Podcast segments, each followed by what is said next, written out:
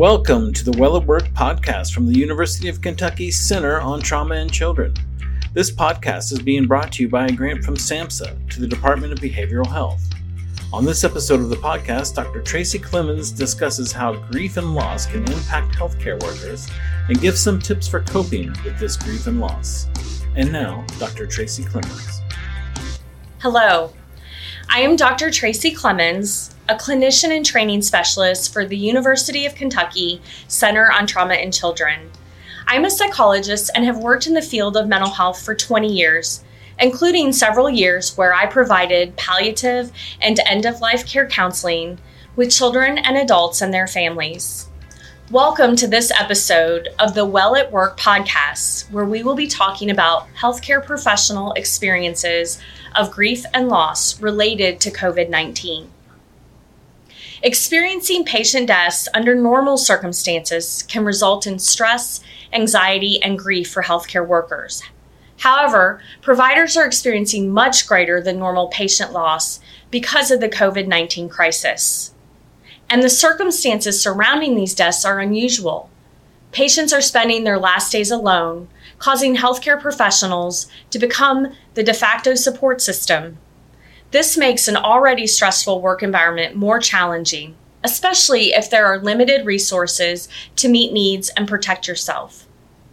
It is important to recognize the range of challenges faced by healthcare providers right now, from providing care to critically ill patients to dealing with losses of routines and ever changing end of life care conditions. As healthcare workers, you may be isolating from your friends and family for fear of spreading infection. This may be the right thing to do, but this lack of emotional and social support and connection can interfere with your normal healthy coping strategies.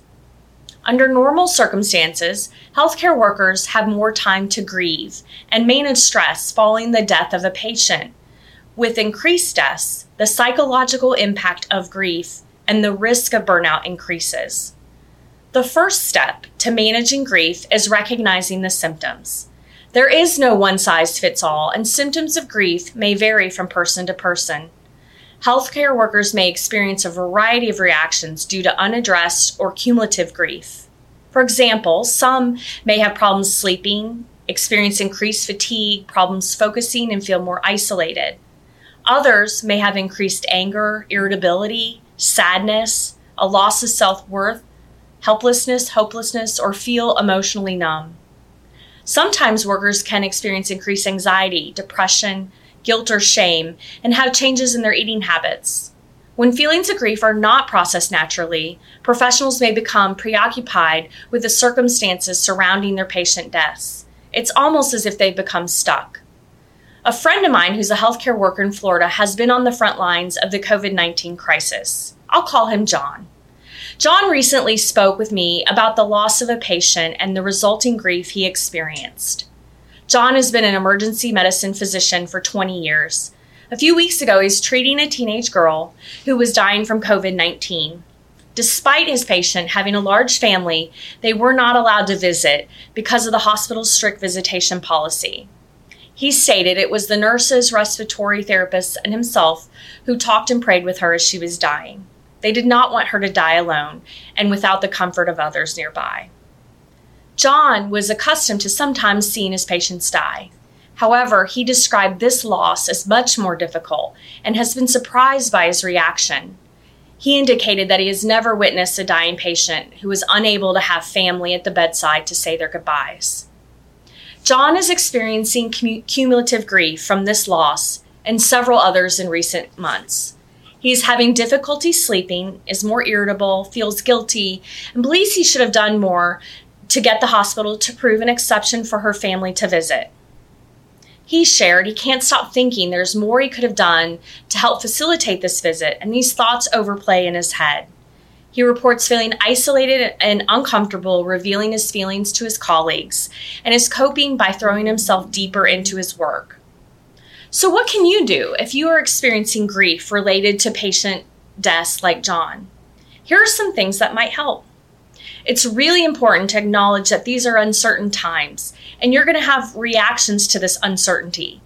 And all of these reactions are okay. It's important to express your feelings that have been triggered by these losses. Another helpful strategy is to give yourself the space and time for reflection. Think about your role in caring for your patient, recognize the contributions you've made, and think about how these align with your personal values. You may have spiritual beliefs that can help support the complex emotions you are experiencing. Talking with a chaplain or spiritual care provider may provide you comfort and create a space for processing these feelings. It is not uncommon for healthcare providers to feel like they have to manage their grief on their own. However, sharing your experiences with your colleagues may help in the grieving process. Keeping up with daily routines like getting regular exercise, good sleep, making time for relaxation, and engaging in hobbies you enjoy is key. Engaging in strategies that help you manage your emotions and stress level is also very important. For example, my friend John loves mindfulness, so naturally it was helpful for him to increase his meditation practice while coping with the loss of his patient. Coping mechanisms that you've used in the past may be enough to manage cumulative grief. Think about what works for you. Is it being among nature, going on walks with your dog, practicing deep breathing, confiding with a close friend? Recall these coping strategies and write them down.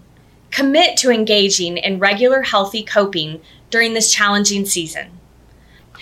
Lastly, we have some resources and programs to support you and your colleagues during this challenging time. Check those out at the websites listed on the screen. These links are also available in the video description below. I would like to end today with a quote by Annie Roiphe. Grief is in two parts. The first is loss. The second is the remaking of life. Thank you so much for your time today, and remember to stay well at work. Thank you for listening to this episode of the podcast. This podcast is available in its original video format on our Well at Work website. The website and any resources discussed are available in the episode notes. Stay tuned for more episodes on topics that will help you stay well at work.